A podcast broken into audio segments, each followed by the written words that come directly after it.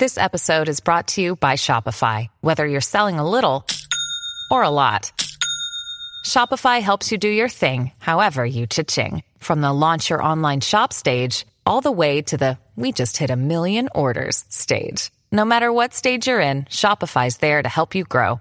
Sign up for a $1 per month trial period at shopify.com slash special offer, all lowercase.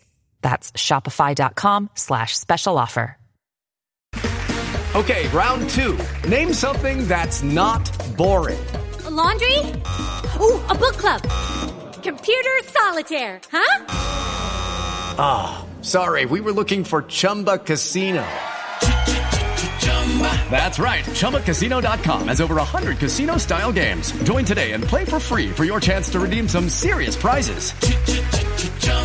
ChumbaCasino.com. No purchase necessary. Full prohibited by law. 18 plus terms and conditions apply. See website for details. Hello and welcome to another interview for Matterfile, where this week I had the pleasure of interviewing Mr. Bara Shiban. Mr. Bara Shiban is a Yemeni activist and is incredibly active on social media in advocating for Yemen and human rights in the Yemeni state today. The conversation covers the peace building process of Yemen, what the major roadblocks are, and the role of the international community in helping broker peace in the region. It talks a bit about what life under the Houthi regime looks like and why it's incredibly problematic and incredibly difficult to get all parties on the table for a smooth, peaceful transition process. It was a great conversation, and I hope you enjoy listening to it as much as I enjoyed interviewing Mr. Shiban. Here's the conversation.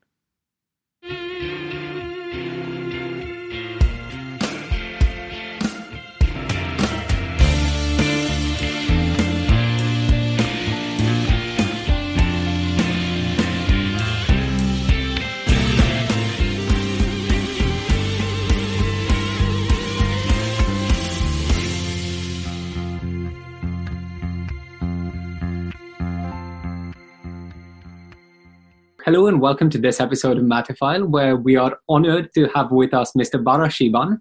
Mr. Shiban is a Middle East and North Africa caseworker at Reprieve and has been a consultant of the Yemen Embassy in London itself. Thank you so much for joining us today, Mr. Shiban. Thank you so much. Uh, such an honor to be with you.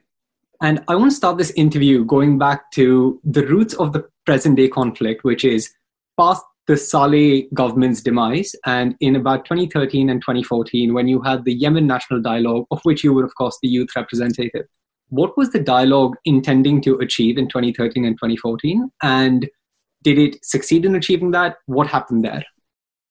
Um, I think touching on the national dialogue is really one of the times that Yemen was trying really to touch on kind of the core issues um, that it has been struggling with in terms of what is the type of governance it wants to be, uh, what is the, the conflict it has to discuss openly, uh, what is the mechanism and transitional justice um, form it has to go through in order to move towards the uh, to move, move towards uh, the future.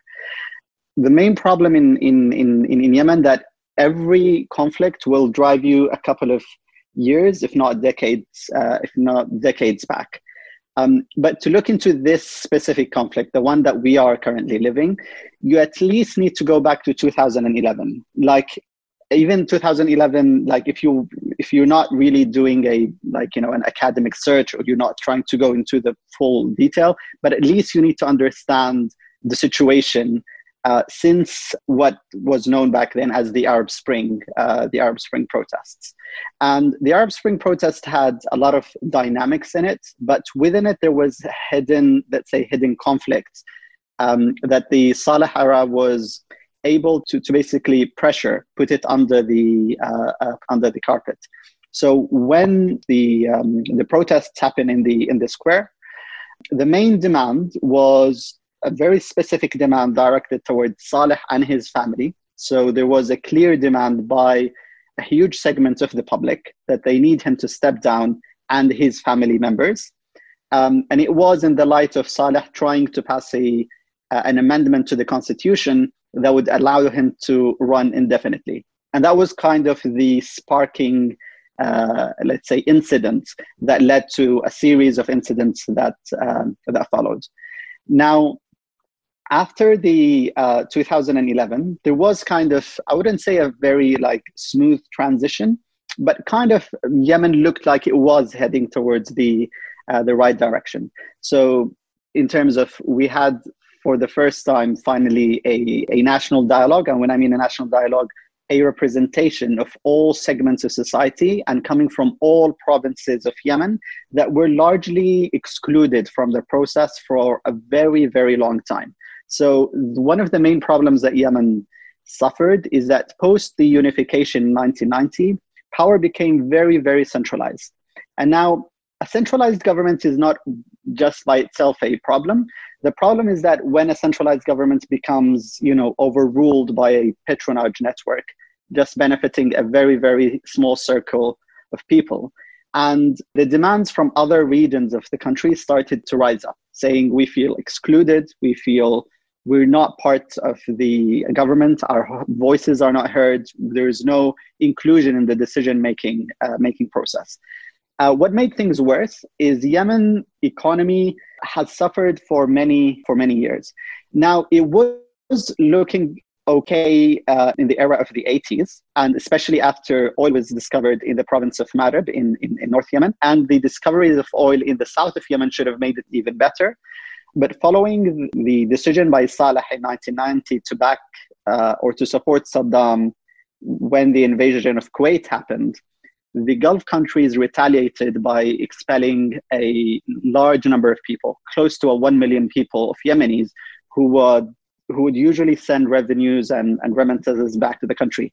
And that led to a collapse of the, of the economy that it couldn't survive until today. Like you can imagine, from 1990, we're living the consequences of what happened, of what happened back then.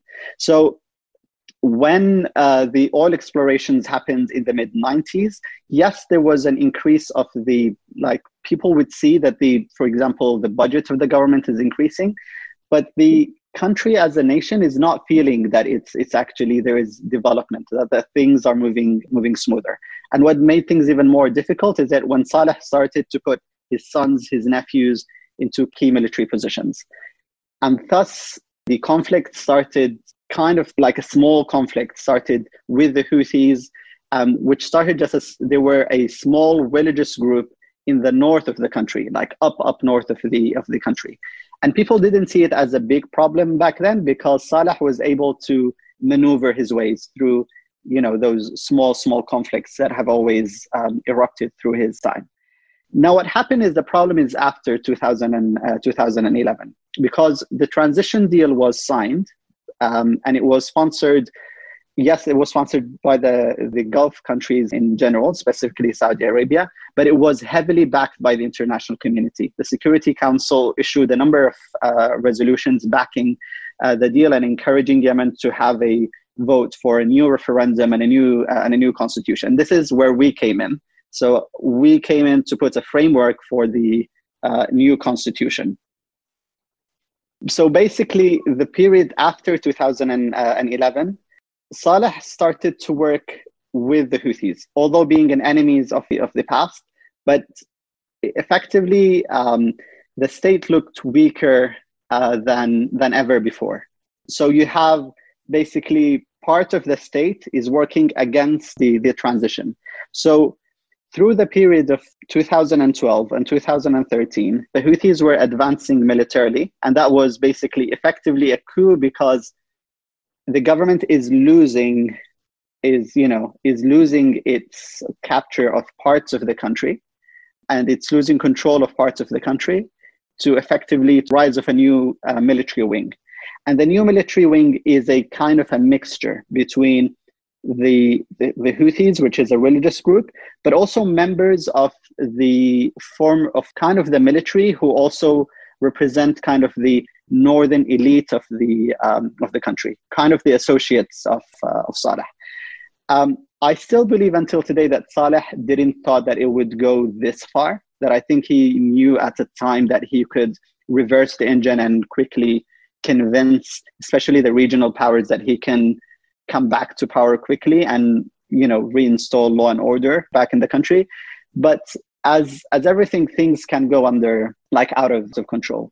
And the breaking point was in September 2014 because what happened is you have a militant group um, that is no longer associated with the process, the government, the, the basic even forms of governance. Uh, they, they don't really even subscribe to being a political party. And they have been felt like they have been, you know, you, you, you have a group that has been growing up in terms of number, recruitment, and being, ex- being, being excluded for a couple of years while they're building themselves militarily. So, and I think this is kind of the main flaws of what people don't see is that when a part of the country is excluded for a number of time, for a period of time, if you have children, and, and I remember I went to Saada myself in 2007 and 2008, and it was during the fourth war of Saada between Saleh and the uh, Saleh and the Houthis. And I remember very well back then that I met children. There were children at an age of 12 to 13 carrying weapons, and they were kind of fighting under the Houthi, uh, the Houthi banner. Now, if that child, if I move forward until 2017, that child would have been now 23. All what he witnessed in his life is war. Now, imagine a group of people who have been meeting, recruiting, and campaigning for all that period, and all what they think is that they're going to this war is is coming. So the kind of the excluding Saada from whatever was happening in the, in the rest of the country did contribute into the exacerbating of this current the current conflict. So when they took control of, over over Sana'a, it meant that the deal that was negotiated and agreed even within the national dialogue might no longer be necessary because the deal at its core uh, was agreed that Yemen would move from a centralized form of governance to a federal system and that we would have a transitional justice process that we were going to address the grievances of the south of Yemen, but also the grievances of the Saada issue, which is the Houthi, uh, kind of the Houthis' um, problems that they have been facing with the central government uh, since uh, 2000 and, uh, since 2004. But when you have the same militant group are effectively in control over the capital, they might no longer like need a federal system because they are effectively running the uh, running the uh, running the show, and things kind of quickly deteriorated from there very very quickly. So we f- quickly saw provinces um, descending into conflict. Houthi is able to go in and install their kind of a parallel uh, security structure that is running um, you know, in, in parallel to the uh, formal security structure.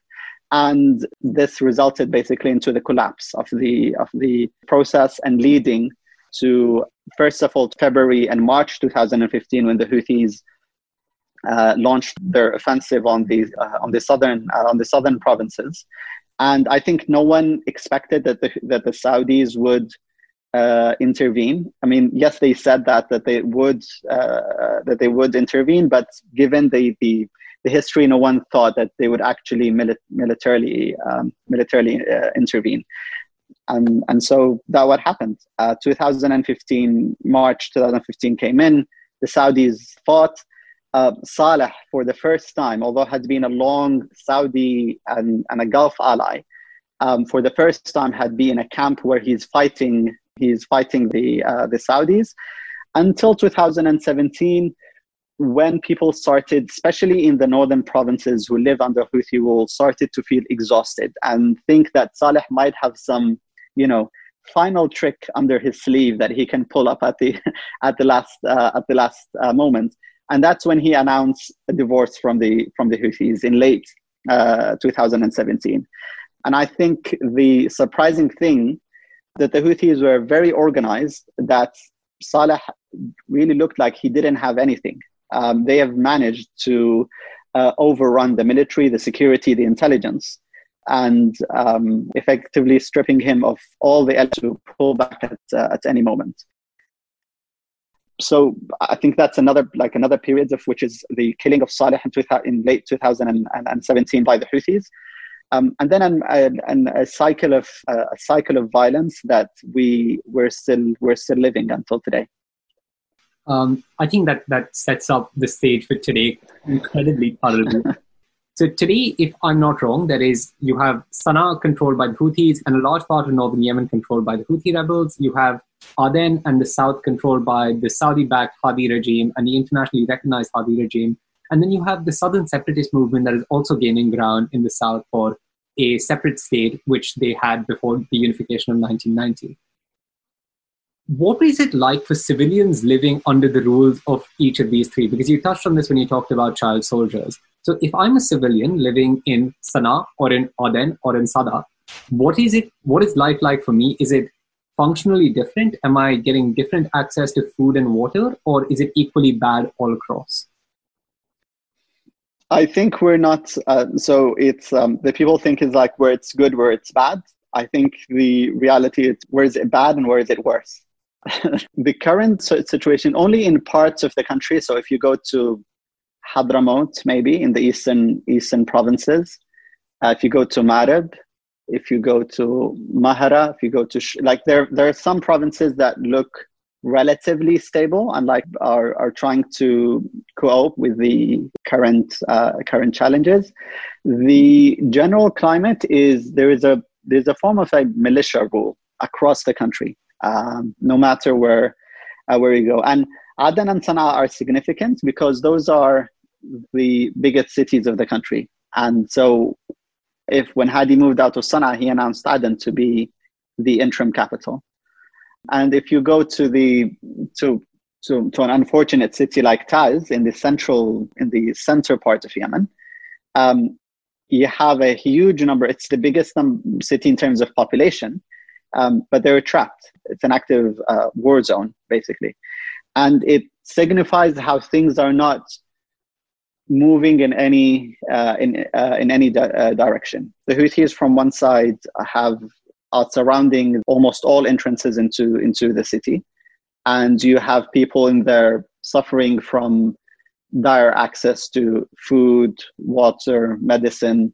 Um, and then the food that comes into the city basically is more expensive because you know if, if you are a merchant you're adding the price of the transportation and all of the difficulties you you you've gone through to to get the food uh, food into and in the uh, south, instead of being at an interim capital where where things should relatively be uh, be stable, what we saw is a rise of a separatist movement that is directly funded by the United Arab Emirates, but also are not subscribed, like are not associating themselves with the with the Yemeni government. So from one side, they say we're joined in this coalition against the Houthis, but at the same time, we're not in the same camp with the internationally recognized uh, government. And um, it's a similar situation like in Sana'a or in, in Aden. You have literally a militia rule, a lack of law and order. Some government institutions um, are trying to function, uh, trying to operate. So you have even like some courts trying to to to, to keep up their uh, their uh, their daily work. In in Sana'a, the main difficulty is that they haven't been receiving salaries for the last two and a half years now. Um, so you can imagine hospitals, teachers, nurses, um, every function of of what people in in in any part of the world would you know take for granted is not functioning because the the people haven't been paid the, the, the salaries. And there are few people who are trying to keep up uh, keep up work despite the uh, the challenges and the situation they're uh, they're living in. But uh, but of, of course then it affects the uh, the population as a as a as a whole. Um, in the south of Yemen the slight difference is that the public sector have been paid. So at least the internationally recognized governments are paying their their salaries. So things are a little bit moving. But in general there is a clear lack uh, of a functioning uh, state even to the basic basic uh, uh basic level. And a civilian is basically you know you're you're trapped between those those options And uh, how easy is it to get humanitarian aid into these different areas? Is it easier to access Aden than it is to access Sana'a, or are they equally easy to access for international bodies trying to provide aid? So it depends on uh, how and where do you want to you want to distribute it. Now, if you want to just go to Sana'a, then yes, you can access it. Like most of the international agencies um, do um, manage to get their aid uh, to Sana'a. Now, the problem is the majority of Yemenis don't live in the main cities. 70% of the population, even before the conflict, lived in rural areas. And that's where the difficulty lies. Um, so, how are you get, going to get aid to people who are living far away from the main cities? And there are some cities that um, there are no aid agencies at all. And I gave you the example of Taiz uh, in central Yemen. It's the most affected by the conflict, but there is not even a single humanitarian agency uh, uh operating there. Some of them do work through local NGOs, but um, it's very, very uh, limited what they um, what they do. You can get aid to to Aden faster because the the uh, the port is still functioning and you can you can manage things. The problem is that once you try to cross it to the Houthis, the Houthis try to exercise themselves as a as a state. So they want to have um, customs, they want to have taxes, and if you've been taxed in Aden, they require for you to be taxed again or go through their own you know their own customs um, and and that basically makes it harder for either you know uh, normal businessmen who's trying just to get food to to uh, to into the country but also for humanitarian agencies who have always been uh, been complaining and i think the latest was the world food program who um, have been threatening to um, to you know uh, stop all of their operations in yemen that makes sense, and that is quite telling actually. But uh, what about? And you've been incredibly critical of them in the past, but what of drone strikes and uh, airstrikes that have been happening across Yemen? Who are conducting them? Where are they being conducted? And why are they particularly bad as a form of military intervention? if I'm trying to be if I'm trying to be nuanced in terms of how how um, how how to approach this is um, first of all, you have the drone strikes. The drone strike is a is a could say is a separate covert operation that is run by the United States. Um, that is there is run you know with or without the this uh, this conflict without the Saudi-led coalition or or with them. So um, the problem I think with how drone strikes have been contributing to the to, to worsening the uh, the situation is after 2011, the US became so, you know, fixated on, on, on this idea that its main objective in Yemen is to fight Al Qaeda, while the whole country was moving through a huge transition. When you go to, when you used to go to, you know, to the people in Sana'a, in Taiz, and Aden, and across the country, people are really talking about the future. And that's a very important and it signifies hope for the entire nation because they're thinking what are we going to do? What are the um, what is the coming elections going to look like? How we're going to move the country uh, uh, the country forward. While I remember because I went to I, was in the United States in 2000 and, uh, in 2013 and I met some uh, some congressmen. Everything that was discussed regarding Yemen in DC was about Al Qaeda as if like nothing else mattered. And it was so significant that when you people were talking, like you, re- I used to say, like you realize people are moving through the. This is the most important transition in the country's history. Yet all of your resources is being, you know, is being put into this small, small group in uh, in the country. And and this I think affected how they looked into the situation because after the things, the signs of a collapse was starting to happen, the international community could have quickly came in to help quickly to push it back and put it back on track. So the collapse doesn't happen totally as we saw in 2000 and, uh, 2015 um, but that wasn't what was discussed um, at, especially at, at the international community. The main issue was how are we going to keep the drone strikes or the operations uh, active uh, uh, active against Al Qaeda. Um, and I think this the international community didn't think what was going to happen to Yemen, but what was going to happen to Al to uh, to Al Qaeda. And what happens is that effectively you have a country that is in conflict, and you have an operation or a covert war with Al Qaeda that doesn't seem it's ending anytime um, uh, anytime soon. Now, moving to the Saudi uh, Saudi-led coalition, the form of their intervention since they came in in 2015 was an air power. They came with a huge air power that did significantly slow down the Houthis from being able to take the rest of the uh, the rest of the uh, of the country.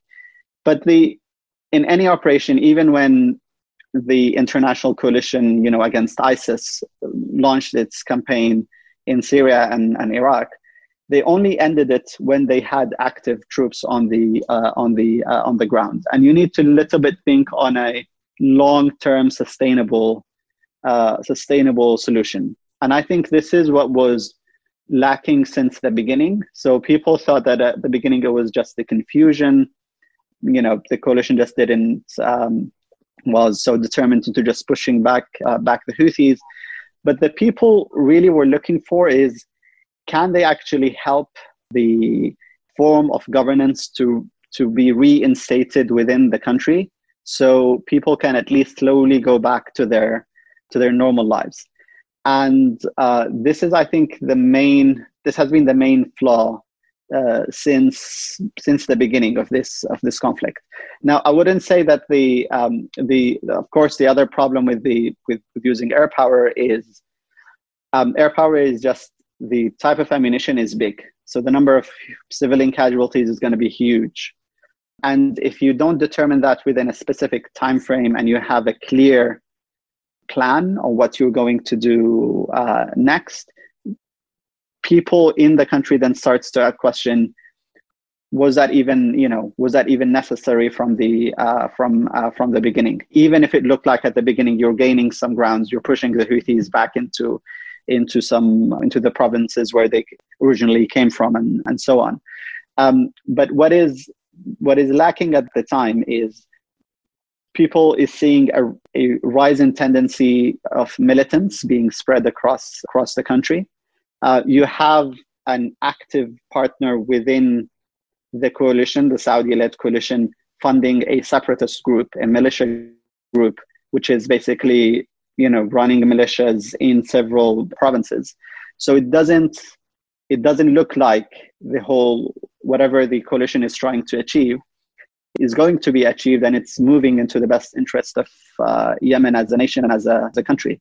And more importantly it doesn't the main purpose is that you announced your whole operation based on the fact that there is a militia that took control over the capital. What does it look like when you're actually you know you're, you're flooding the country with more militias? Yeah um, the militia problem is actually huge. People are also saying that there is internal factionalization between within the houthi rebels as well and now there is increasing infighting within several northern tribes in yemen and with the uh, and with the al qaeda as well to some degree what does this mean for the peace process in Yemen, especially because the Riyadh agreement was going on and Riyadh peace talks were going on in 2019? They were restarted, and I think the southern separatists just backed out of them last month. What does this mean mm-hmm. for the process of peace in Yemen, and is it likely to be achieved anytime soon? Well, the problem with with uh, with the peace process, when since it's um, all of the rounds of negotiations have happened, that we will see so you see, for example, someone like the UN envoy will try to advocate that he achieved a huge success or he made a breakthrough in the negotiations. And what he really means is that he actually had a couple of meetings. He successfully met with X person and, and Y person. So nothing being implemented actively on the on the ground. So the first of all, I'll, I'll answer your question about the Riyadh the Riyadh agreement. Like any any other agreement. And kind of the main problem with a comprehensive political agreement in Yemen is the problem lies within not just the details, but what is the military and security arrangements for this conflict to end. And this is something that the international community is not willing to invest nor time, effort, or resources to effectively put into place. So a conflict could start at least you know at least the flames of, of violence starts to cool down and and the country slowly can you know put itself together. Now with the separatist agreement it's a it's a similar problem the the main issue of the Riyadh agreement is that it said let's form a new coalition government between the existing government and the uh, the Southern Transitional uh, Council, which is the the Southern uh, separatist movement, and the military wings they have to be merged together. So they made a series of steps of this will move to this part this will move to this part. So you need to effectively diffuse them and then mix them together and then put them back that's something that and, and it's a similar problem with the houthis they see that as the winning card this is the card that actually put me on the negotiation table. This is the, the my military power is a thing that has is actively making people to talk to me. When they see if they lose that, then they kind of lose, you know, their value as a as a uh, as a group. And the current separatist movements, so the Southern Transitional Council came into, into place in 2017, but all of the Southern movement groups, so there have been a couple of movements, like they they gain momentum at certain times, but then they cool down, and they, they gain momentum and then and then and then they cool down. Um, but none of them had a, a a military wing. Now, adding to the problem, and I think this is one of the problems that Saudis are, are, are, are, are struggling with at the moment, along with the international community, is they're not willing to address, I'd say, the elephant in the room, which is the reason why also the Southern movement will continue pulling out of the agreement is you have a partner, which is the UAE, constantly funding them and arming them. So unless you're willing to openly have a frank discussion with your your partner about what's what's uh, what's happening, the conflict will not end. It's, it's that simple. Um, if I compare that to what happened with the Houthis, so when the Hudaydah agreement, the Stockholm agreement came into place, they agreed on the general framework, but of course, to have an enforcement mechanism is the challenge. That's where you actually need to enforce. So, because the international community, unless they're willing to send on like peace mission that is actively going to see a demilitarization of the city of Hudaydah, nothing is going to move because you're just assuming that a process will move because of the goodwill of the both of both sides, and that's not how peace can be uh, can uh, can be implemented. And the other thing is that you have countries, I would say, like the United Kingdom, who is actively engaged in the in the discussion, is trying to steer uh, the um, the the seat in, because it's it's the penholder in terms of Yemen at the Security Council, but it's not willing to act to actually invest in it in a way that uh, we say this is how it's going to be implemented, and it looks like they just they want to support Martin Griffiths as an envoy because just he's British, rather than actually seeing why did it fail? Why did Stockholm? Let's have an honest discussion. Why did it fail, and how can we surpass that or not allow for that to happen in the uh, in the in the future? What would an ideal military or security arrangement for a peaceful transition out of conflict look like for Yemen? Will it look like international troops, or will it look like a coalition of current troops that are already present on ground, controlled by different parties?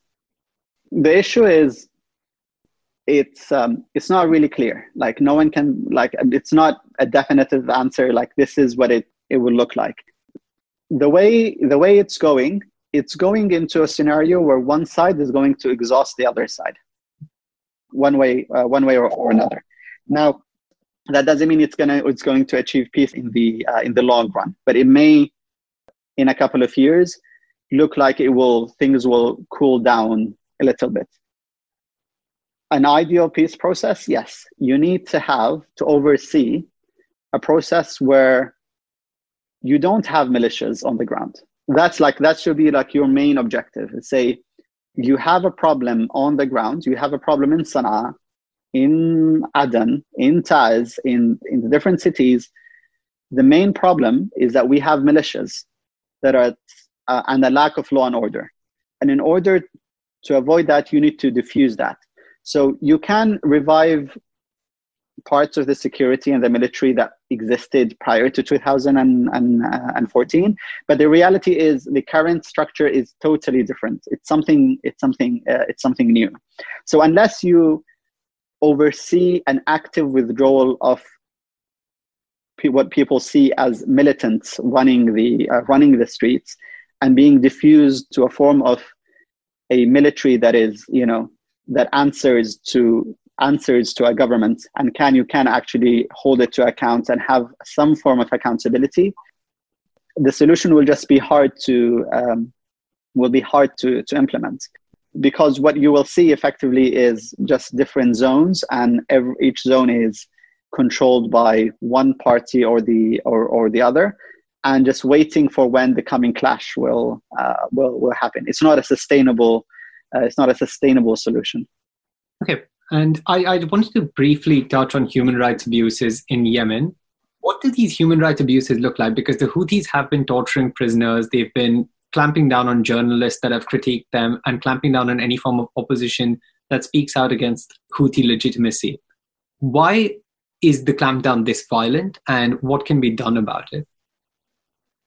The Houthis, since they came into Sana'a, so until I would say until even until to 2015, um, the general atmosphere within politicians, within civil society in Yemen was we need to open up to the Houthis. We need to include them. We need to attract them into the peace process. We need to convince them that actually having a civil state is a is a is good for everyone, uh, including including um, including them. The problem, I think, what with what happened is the Houthis have two main wings within it. You have a political wing and you have the military wing. Now, the political wing are the people who they've sent to talk. They sent to the UN. They talk to the uh, um, diplomats, and they're the ones who used to negotiate with us uh, all the uh, all the time. So all things were looking nice, pink, and rosy.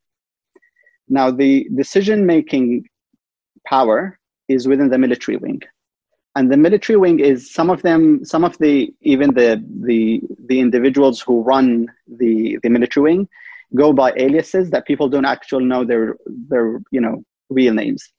Uh, so they actively have been working into creating this parallel structure that would work alongside the uh, the state. So it looks like a state within a within uh, within a state but more powerful. And um, people would be um, you know let's say if you're if you're if you're in Sana'a, you'd like you'd rather be very very careful into what what you say, who you talk to, uh, creating like a police state in in in the in the in the areas they they control. That came into existence after they took Sana'a, and that's I think when the civil society were basically shocked of what was going on all of this time, and we didn't realize this was uh, this was uh, uh this was happening so when they when they came into Sana'a, they immediately started to shut down all of all of the uh, media outlets, and for us that was one of the one of the big significant achievements after 2011 and the and the Arab Spring Revolution is that there was there was this environment of huge freedom of speech. You can uh, uh, the number of newspapers, you know, doubled. Uh, uh you can uh, you can actively you can even go on TV and and and and and and, critique and criticize the government um, on people was, was seeing that on a day to day basis. That changed after the Houthis um, uh, the Houthis came in. You started then to notice the number of newspapers decreasing, and then today you have seven or eight newspapers that are all run by the by the Houthis, and you would have you know the picture of their leader on each and each and and, uh, and every page, which looks like more propaganda. It has nothing to do with um, with news. So effectively, I mean, if you are a journalist and you're trying to do an actual work as a journalist, then you'll be uh, you'll be target. So civil society charities were shut down. Civil society activities were immediately uh, shut down. People were abducted from their homes, from from their place of place of work. I remember in February 2015 when we organized a it was just, it was a vigil in the anniversary of the of the Arab uh, the Arab Spring protests in in 2011 so it was February. And before we were very very concerned about this new tense uh, environment. So we we we, disc- we we communicated with the Houthi leadership and we took guarantees from them that we're going to have this you know ceremony we're going to have this uh, protest but we need to uh, insurances from you that not no one will be you know no one will be harmed. Um, they gave us all of the assurances i think i can i can imagine. Then the moment we started they they surrounded the protest and then they started um, chasing people out. We then realized a number of people went missing. And then when we started communicating again with the houthi leaders finally they gave us because there was one person that totally went missing that day and in the night, they called us back and said, okay, go get your friend. He is in uh, one hospital. Uh, it was called Al Ahli Hospital in, in, uh, in Sana'a. And I was very concerned because I said, so he was definitely beaten. He's definitely injured. That's why they took him to the hospital. When we went to the hospital, to our shock, he was already dead. They have beaten him from 5 p.m., I think, until 9 p.m., so severely that he that he he died the moment he arrived to the uh, to the hospital. This is the environment that you live in under the Houthis. So you be very very careful into what you can say, what you can do, and that's why basically a political process in this environment is just unimaginable. You cannot have an active political parties where discussions and debates and, and elections come into place where you have a, this kind of you know police state is running the is is is uh, is, is running the show. And I know this is again hypothetical and quite ideal, but how does one stop that police state? Would it require Iran to stop funding them? Would it require more international pressure? How does one make the Houthis become less militant and more amenable to peace? I think the first step is people need to take the Houthis seriously. So people need to stop to deal with it um, you can criticize, of course, the uh, the you can criticize anything. Like you you you you you're entitled, and you when when there is a moral obligation, you're you're you, you're supposed to do that. So. Uh, criticize the Saudi-led coalition or the Yemeni uh, government or the approach, but you need to address what the Houthis are doing very, very seriously and seeing this is the harm they're doing on the civilians they're living that living um, under uh, under Houthi rule it is not just an uh, i know for someone who's just sitting in the uk they they like to chant that it's oh let's stop this you know arms trade to uh, to uh, to saudi arabia and make this big campaign. Fine do that. But when you address yemen you really have to address like don't try to pretend as like the other side is because you need to address it with much much seriousness. So people can at least understand uh, what is really going on. And without, I think, a full understanding, people will, will not be able to understand what is it what does it mean to live under you know under uh, under Houthis. In in my neighborhood, I know there was a, a a charity that was run by a group of youth who used to feed 500 families. That was shut down immediately after the Houthis came in, and uh, the the thing is, then you have all of those 500 families uh, left without anyone to look uh, to look after them. But worse even, when they complained, they started abducting some of them. So this is like you cannot criticize you. You you're not even allowed to to even show your you know this distress with the with the uh, uh, uh, with the situation. So I think what people who needs to help with Yemen needs to have an honest and a real discussion and serious discussion into you know onto the Houthis specifically. Because a country that will be run by by the Houthis is for me a scary scary future for the country.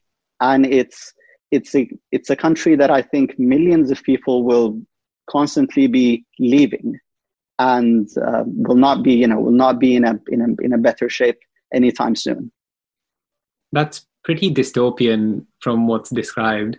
Um, I think just one final question before I let you go is uh, would you recommend any books or any videos or popular media that we can access to better understand the humanitarian conflict in Yemen today?